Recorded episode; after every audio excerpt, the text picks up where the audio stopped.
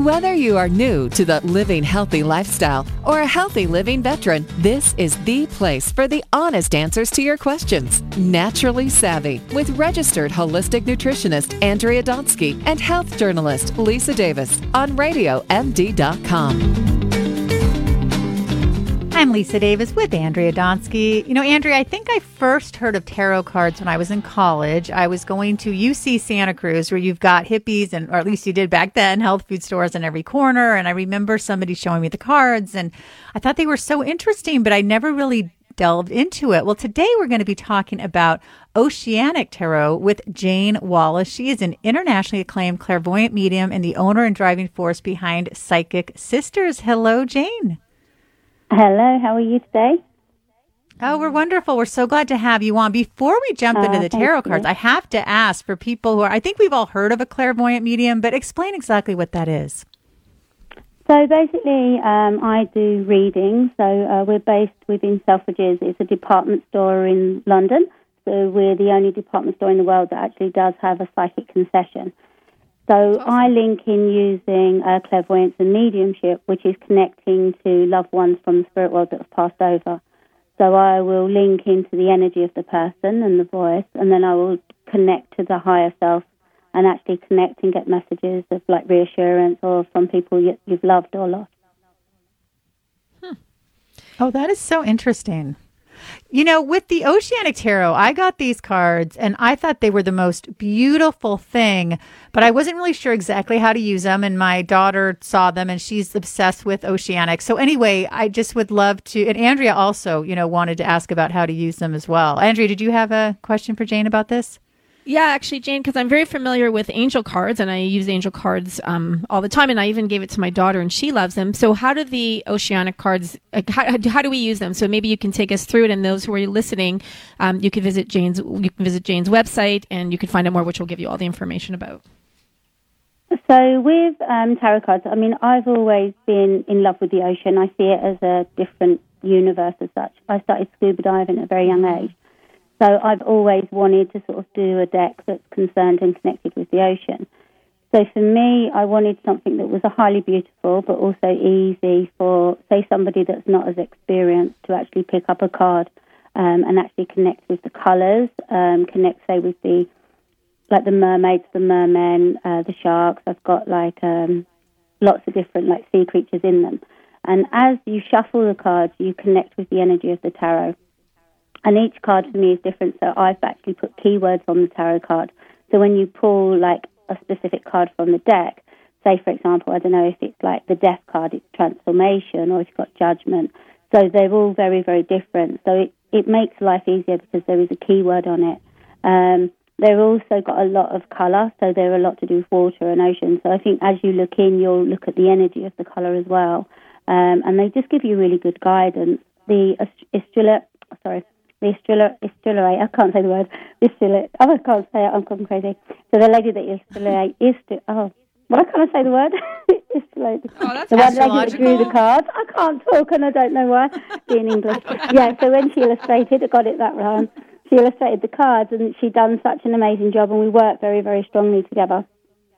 So it comes along with a book as well.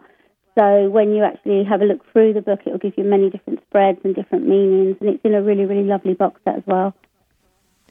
You know, Jayne, you wrote a book also called 44 Ways to Connect with Your Angels. And I'd love you to talk a little bit about, I mean, I'm a huge, I mean, in our house, we talk to our angels all the time. We, you know, we believe in the universe, obviously. We ask, even when we go parking, we have our parking angels. And my kids, you know, I have a five year old, an 11 year old, and a 12 year old. And we talk about angels a lot in our house. And um, I'd love you to just tell our listeners a little bit about angels and guides. Because it's funny, over the weekend, I was talking to my father in law. We were, we went on a trip to the shopping mall, and he didn't want to go because he said there's going to be no parking. It was Friday afternoon. And I said, Don't worry, I've got my parking angels.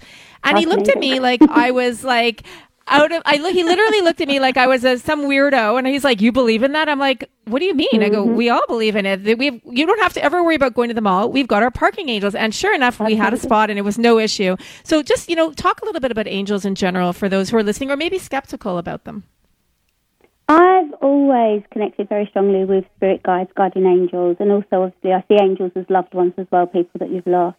So I was inspired with a lady called Liz Dean because we're both very, very strongly drawn.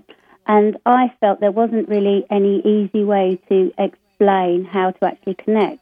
So we've looked at different ways to actually say through meditation, through auras, through colours, um, through sensing and feeling the uh, angelic realms. And it's how to take yourself into a higher conscious to actually then connect, say, if it is with your angel you need for healing or different angels for parking. So we felt it was really, really important for people to try and understand the angels in a very, very different way. Um, the book is actually really, really good. We've sold lots and lots of copies and we've had such brilliant feedback. But I feel as well with the angels, they protect us, they guide us. And not everybody understands, I feel, you know, with Raphael and different angels that people have around them. But for me personally, my angels constantly change. So, if, like today, I wasn't very well, so then I had healing angels around me, and then I might have, say, a different angel for meditation. So I feel as you connect in with the 44, obviously that's a very strong and powerful number. Then it's about connecting with the people that are around you, helping them to understand angels as well. So now for you, because today, like or yesterday, you had your parking angel, then you know he might then think, actually, now I need one because it then I think with spirituality, people are tapping in and it's becoming a lot more sort of open and people are talking a lot more about it as well, which is really, really good. And I think people need to just understand that there is other, you know, religions and other spirituality and spiritual stuff out there, basically. Mm-hmm. My son asked a really good question. He's 12 and he said, you know, mom, why are you asking, you know, your angels for a parking spot? Shouldn't you be asking them for something more important than that? So I said to him, well, mm-hmm. you know, and this was my answer is that from what I understand is that we can ask our angels for anything. They're there waiting for anything. us to ask them. But isn't, isn't that true that we don't have to make it, a, we don't have to prioritize it in terms of no. importance. It could be something as innocuous no. as a parking spot, right? And something, yeah, just very, very simple. I think today, like, I was waiting for a parcel to come from Amazon and I really needed it. And I was like, right, angels, bring me my parcel. And then Amazon came, so that was good. So, yeah, sometimes it's the small things. And I think when you're looking, say, for, you know, like more materialistic things, it doesn't always happen. You know, you can do mantras and manifest within yourself to bring, if it is on prosperity. But I think sometimes the little things are the nicest and the easiest thing. And angels, mm-hmm. I use them also to send healing to others. So, you know, if my friends are going through a lot of stress or worries or fears, mm-hmm. you can mm-hmm. actually then ask the angels to go to help them as well. So it's not just oh, for yourself.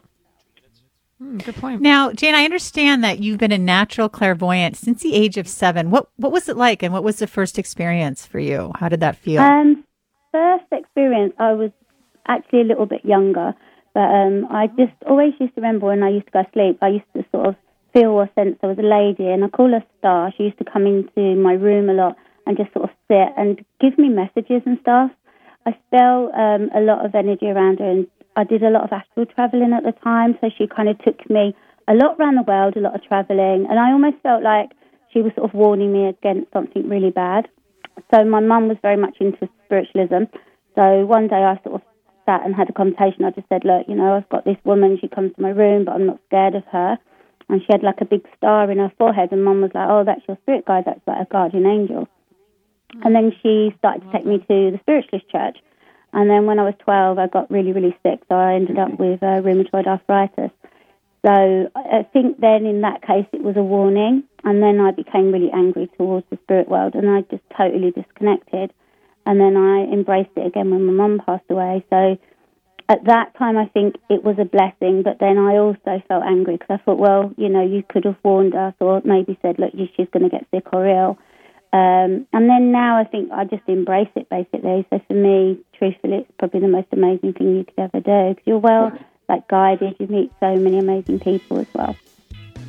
I love it, Jayne. I mean, I could talk about the spiritual world forever, but we'd love to have you back on because I think people have so many questions, and obviously you're an expert at it. So if you'd like to learn more about Jayne, you can visit her website at psychicsisters.com. You can also find her on Twitter at Psychic Sisters. I'm Andrea Donsky along with Lisa Davis. This is Naturally Savvy Radio on Radio MD. Thanks for listening, everyone. And if you can, connect with your guides. Stay well.